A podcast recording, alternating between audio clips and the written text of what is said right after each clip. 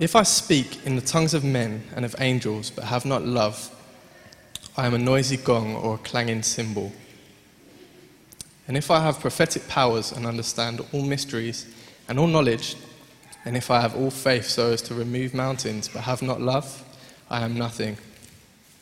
If I give away all I have, and if I deliver up my body to be burned, but have not love, I gain nothing. Love is patient and kind. Love does not envy or boast. It is not arrogant or rude. It does not insist on its own way. It is not irritable or resentful. And it does not rejoice at wrongdoing, but rejoices with the truth. Love bears all things, believes all things, hopes all things, and endures all things. This is the word of the Lord. Thanks be to God.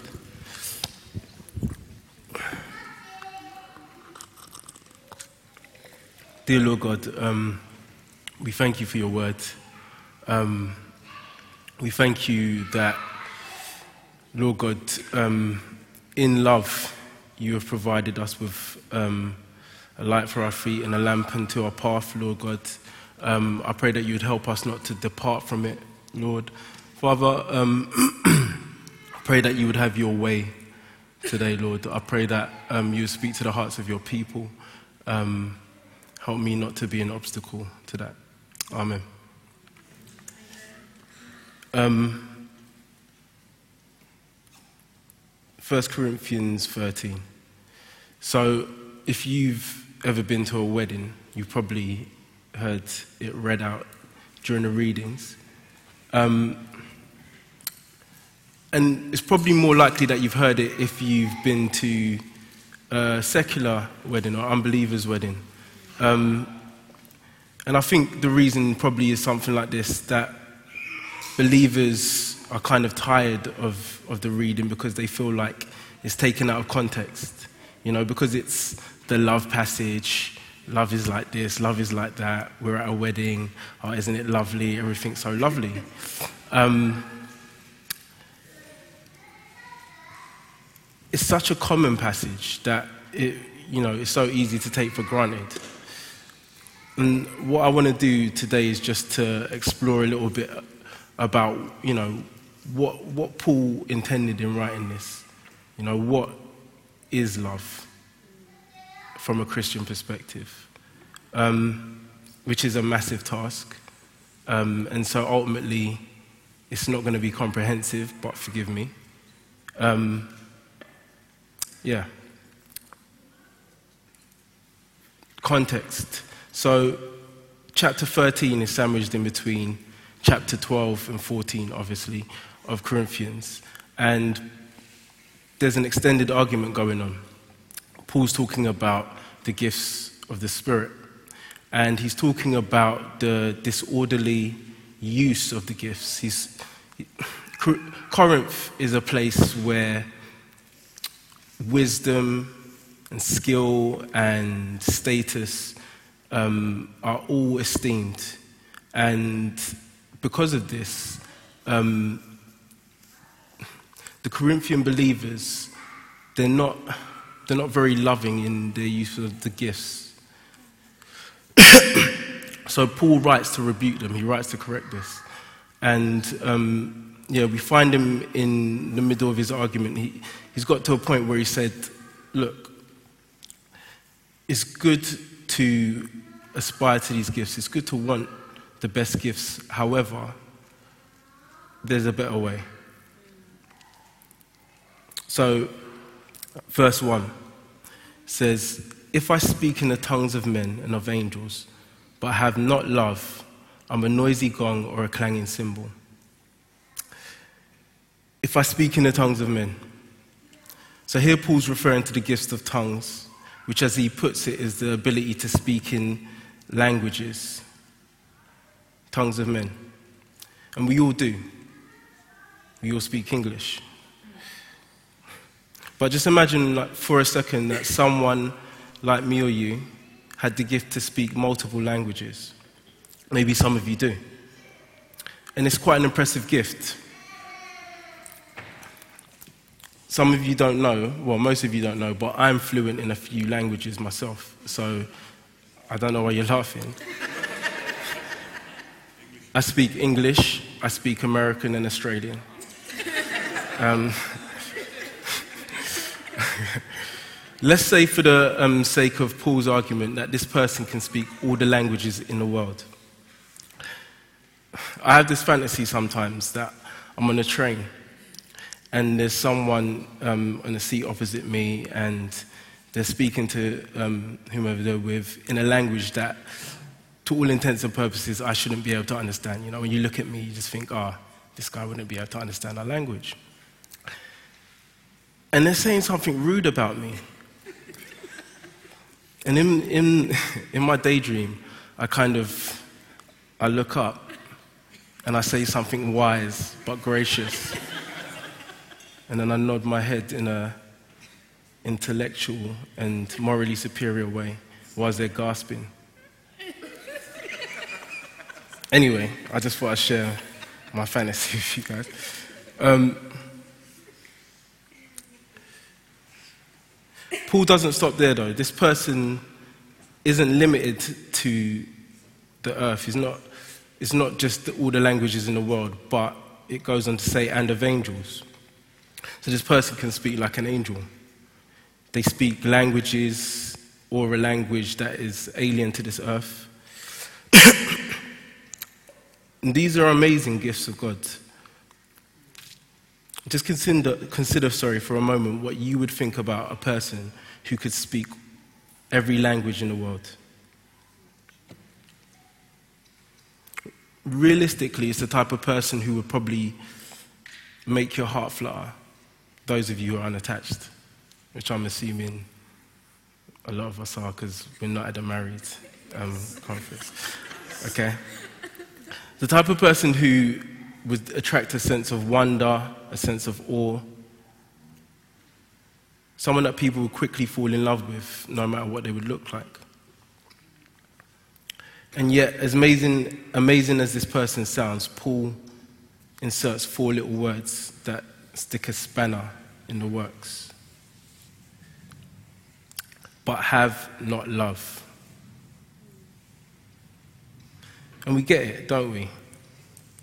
I think we all more than know that it's possible to be greatly gifted and yet completely lacking in some area of character. Just look at celebrities.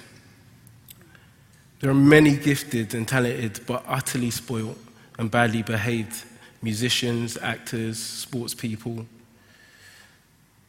You've probably got someone in your head right now.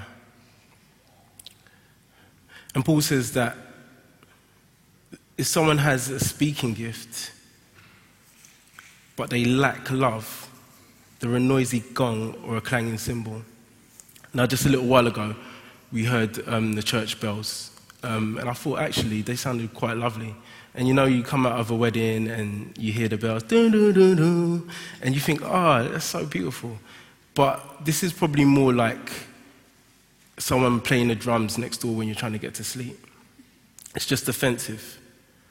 And if we broaden the idea of a gift of speaking beyond um, of languages, we can say that we've all been there. There's a sister or a brother in need, upset, stressed out, and we say just the right thing in just the right way. That scripture comes back to our memory at just the right time. Or someone's acting up and we let them have it like, just to save them for their own foolishness. And whatever we're saying is so correct that it's not just biblical, it's super biblical. You know, that kind of way where you're like, words like these, oh, they haven't been uttered since Jesus was here. But it's just offensive, annoying, and offensive. And when we ask ourselves why, we tell ourselves, well, the gospel's an offense, it's a stumbling block. But Paul tells us that we lack love. Well, what is love? In Ephesians 4:15, you don't need to turn there. Paul commands us to speak the truth in love. And surely, if I'm telling someone the truth, and the truth is what's good for them, then I'm loving them, right? Well, we'll come back to that. Verse 2 And if I have prophetic powers and understand all mysteries and all knowledge, and if I have all faith so as to remove mountains, but have not love, I am nothing. Excuse me. And if I have prophetic powers, now, the gift of prophecy is one of the higher spiritual gifts that the Corinthians were told by Paul to earnestly desire. At the, sorry, at the end of chapter 12. And um, in a very basic sense, prophecy, whatever your stance on it, on some level has to do with God revealing his will in some form or another. Um, now, it doesn't have to be about the future. And Paul visualizes someone that has such an intimate link to God or to the mind of God that because of this they can understand all mysteries. All mysteries, things like why did Adam and Eve sin even though they were perfect? Or how, do, how does God's sovereignty work out with our free will? What will heaven be like? Or what on earth are the characters talking about in the Matrix Part 2 and 3? So, in addition to this, Paul might be more specifically referring to mysteries that God has already revealed, like the gospel and the purpose of marriage, which we can all understand in part. Yet, the deeper we go, there's always more to consider.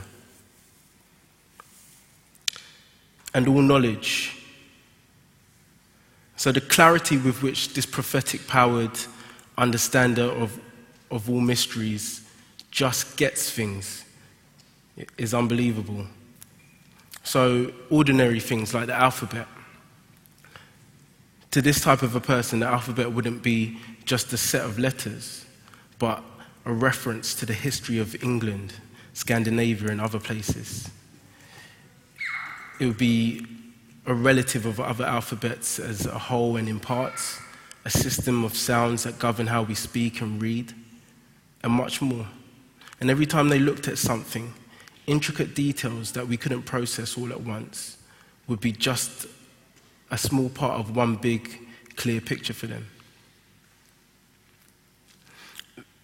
If you add this up, it equals someone who's outstanding. That's probably an understatement. Someone who speaks all languages fluently, knows almost everything, for a person like that, people will probably um, travel miles to hear them speak. You'll probably be like, Teach me. Teach me how to live my life well. Teach me how to do better. Teach me how to raise my kids. Teach me how to stop taking relationships and time for granted. Teach me how to drop this addiction. Teach me. At this point, you're already like, this is a person I really want to know. But what, in, what, sorry, imagine in addition to speaking these languages, knowing nearly everything, they had amazing faith. All faith so as to remove mountains. This person already blows your mind with their mere presence and the deep things that they say. But now you see that the way that they trust God, and it blows your mind again. This is the type of person who could walk into any situation with confidence. Because even though they might not know what the future holds, they definitely know who holds the future. The type of person who could endure bleak and terrible conditions or extreme injuries, knowing that all things that God allows to take place in their life are ultimately for their good, for their best interests. Those moments that cause us dread, anxiety, and fear would come, and so would the feelings of dread, anxiety, and fear. Yet, this is the type of person who would always testify of God's goodness, God's care, God's provision, God's compassion and mercy, and mean it with all their heart and they would never waste one minute that they could be praying, praising and adoring God on anything else. Now, how inspirational would it be to be around someone like that? However, Paul's four little words come up again but have not love.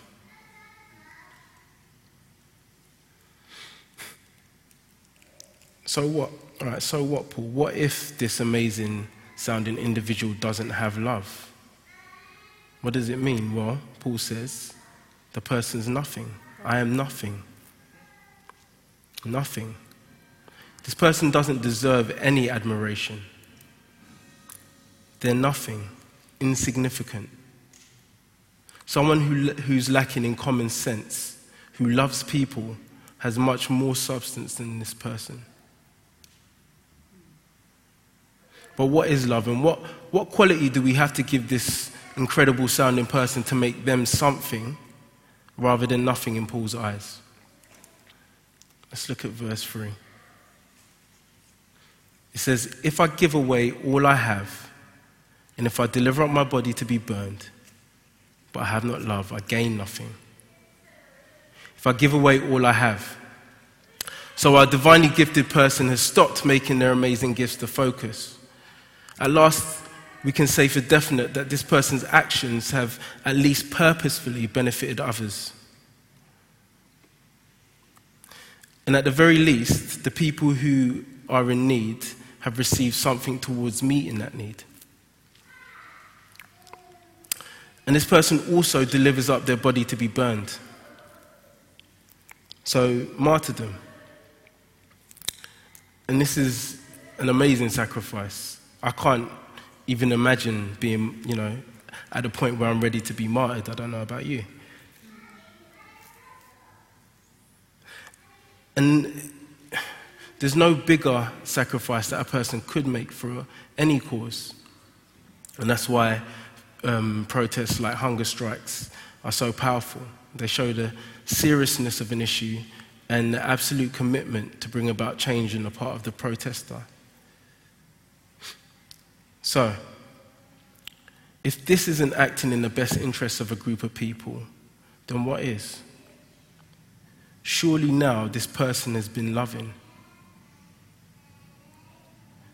But Paul disagrees, and back come our four words but have not love. And if this person has all these abilities and can do all this stuff, but has not love, they gain nothing. We often say that love is not about feelings, love is a verb. It's about doing, not feeling. In Christian definitions of love, often sound something like this being completely committed to the highest good of someone else and acting upon it, no matter how you feel. And that sounds about right. Right? But there's a weird self contradiction hiding within that definition. Because according to that definition, if I act in a way that, in a real sense, does what's good for another person, but I'm envious of something that they have, or I boast about how helpful I am, or I'm completely irritated with the person, I'm still loving them. And the emphasis here is on what I do for them. But Paul says in this case, I gain nothing. But what is there to gain from loving someone? Isn't it essentially supposed to be a selfless thing? I think that Paul's word choice here is not a casual one. Let's look at the verses below to see what Paul's talking about. So, verse 4 Love is patient and kind. Love does not envy or boast. It is not arrogant or rude. It does not insist on its own way. It's not irritable or resentful. It does not rejoice at wrongdoing, but rejoices with the truth. Love bears all things, believes all things, hopes all things, endures all things. Now, just reading it over casually, it doesn't seem like love is mostly about doing or even about being committed.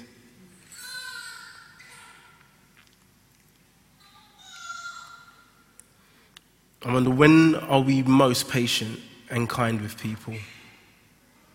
Or when are we not envious of someone but genuinely happy to see them prosper?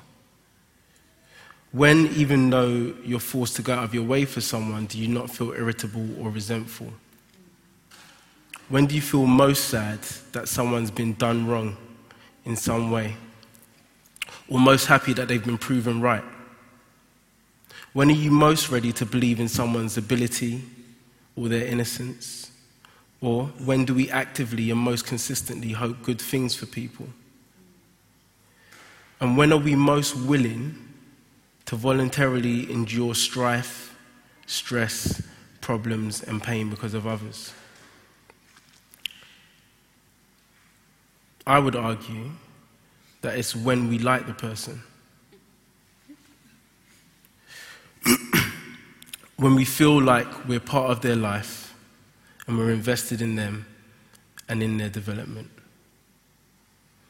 When we have a real sense of affection and warmth for them. And that brings me back to why our earlier definition of love is self contradictory. That definition says, just do it. If you're irritated by someone, but you do something for their good, you've loved them despite your irritation. After all, love doesn't depend on feelings. and I want to say that I think we're guilty of throwing out the baby with the bathwater. It's a really mechanical way of thinking about love. And I don't know about you, but I've fully bought into that way of thinking about love because it suits me just fine. I'm free to, as one person put it, be distant, aloof, and totally self concerned. and that's who I am, and a lot of you know that. But if you think logically about it, let's say, for example, you're supporting a team in some sport or an athlete like Usain Bolt. By default, you're committed to their good because you want them to win. So you cheer them on. And even when you're watching the TV and they can't hear you, you're passionate. Can you imagine someone buying a ticket from, for, sorry, for the front row of the 100 meter finals last year and cheering on Usain Bolt to win and then saying afterwards that they didn't like him in the first place? Love is like being a supporter of the person you show love to. You're cheering them on to do their best, and you do anything you can to help. You may not be their best friend, but love assumes that your actions are genuinely friendly. And if you look back at the end of verse 3, you gain. When you're invested in someone and they do well, you do well. Most parents, siblings, or even very close friends know this feeling. But even a supporter in football sorry, even a supporter of a football team providing they're good, or Usain Bolt, know this feeling. Love is not a mechanical thing. Let's think again about our hypothetical friend who had all these amazing divine qualities and even ended up giving their life Let's think of for a minute who, who does that sound like? So, Paul outlines this person um, who knows all things, all mysteries, um, has all these supernatural abilities, and gives up their life. Who does it sound like? And yet, Paul says that this person doesn't have love. In the book of John, chapter 15, verse 13, John says, Greater love has no one than this, that someone lay down his life for his friends. So, if someone lays down their life for you, there's no greater love. Well, not necessarily. That could just be selflessness, an awareness that doing the right thing is more important than themselves as an individual. But, as the verse states, if, it, if their actions are motivated by friendship, then that's love. Or, in other words, if their death is not just done because it's the right thing to do, but because they want, in a cheering you on sort of a way, to see you prosper, then it's love. And this is what Jesus did for us. When you read the Gospels, what you see is someone who is passionate about choosing to lay his life down so that people could move out from under the condemnation of God's wrath and into his, his kingdom and fatherly care. Jesus was utterly passionate about it. So much so that he became a social outcast. He was chilling with groups who were seen in the same way that we might view Jimmy Savile today, or those who were seen like the guys in Woolwich who killed um, drummer Rigby. As national traitors and murderers, or those who just thought that they were better than everyone else, even God. He lived a, as a homeless person to get his message, sorry, he lived as a homeless person to get his message to them. And ultimately, he gave his life as a substitute for theirs. It wasn't a mechanical death. He was passionate, invested. He hoped all things, believed all things, and endured all things.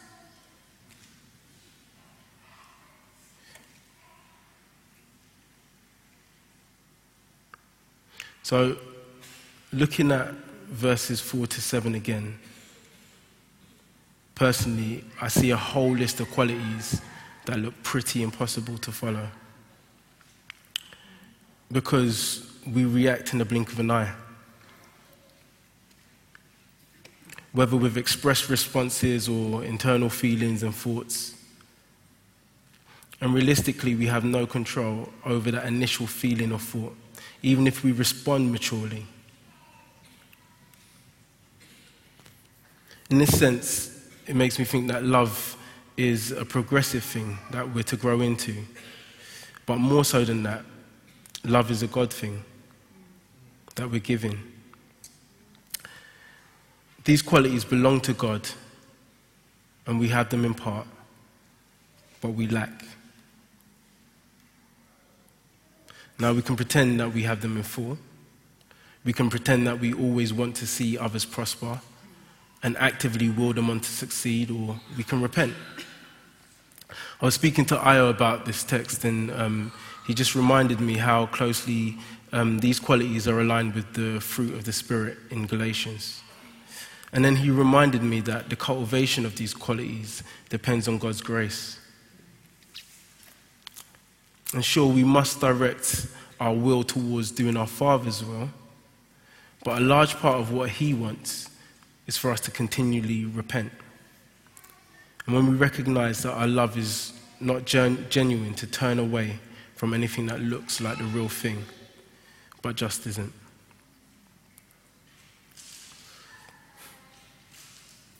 And the reason for this is that what happens is doing things or acting in the right way becomes a substitute for really loving someone. And in the end, we use up a lot of energy covering up the sin of not loving someone, thinking that we can force out love from ourselves. When Jesus died a loving death so that Christians would have his Holy Spirit and grow in genuine love.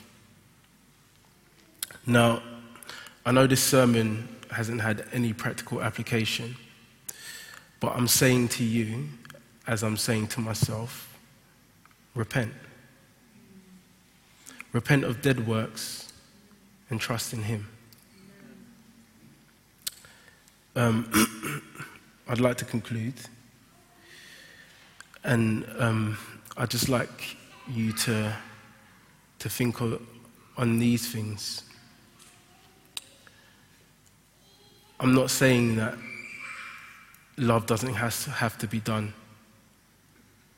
Love must be done in order to be love. It is a verb, but it's not only a verb. That verb is an expression, it's a result of God's Spirit working His love in us, first for His people and then for all others. The, hypothet- sorry, the hypothetical person in Paul's argument looks like Jesus and in some cases acts like him, but doesn't love like him. Though real love isn't about emotionalism, neither is love dispassionate or uninvested. Love is interested, love is invested, love is hopeful for gain. True love is of and from God. So we must recognize when we consciously fall short and repent of dead works, seek His face, and rely on His grace.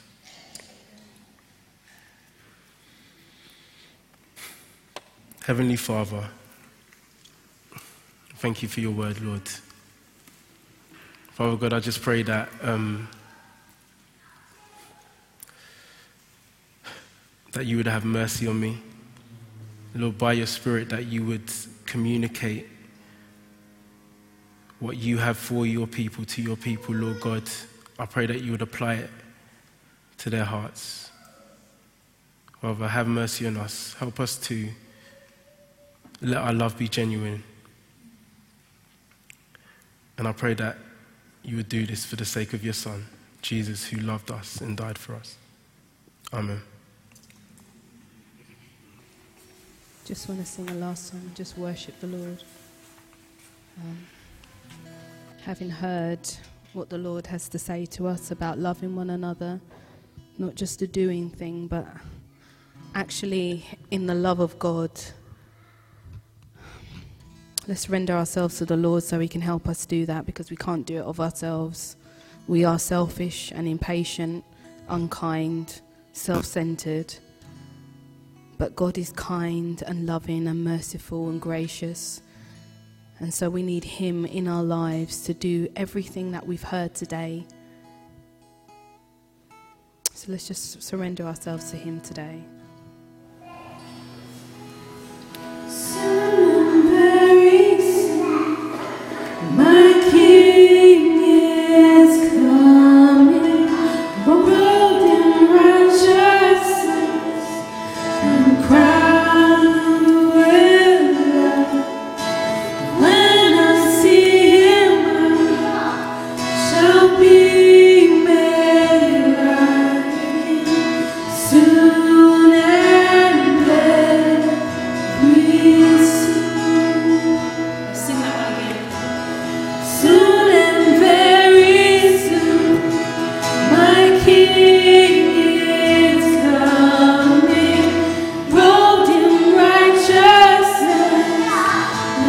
Yeah.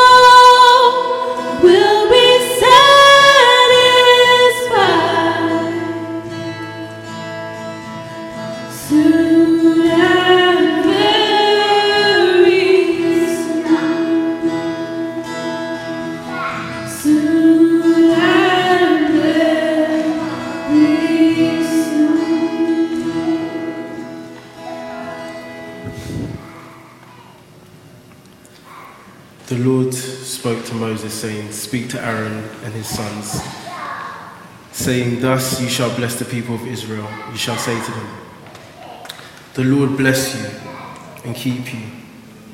The Lord make his face to shine upon you and be gracious to you. The Lord lift up his countenance upon you and give you peace. Amen.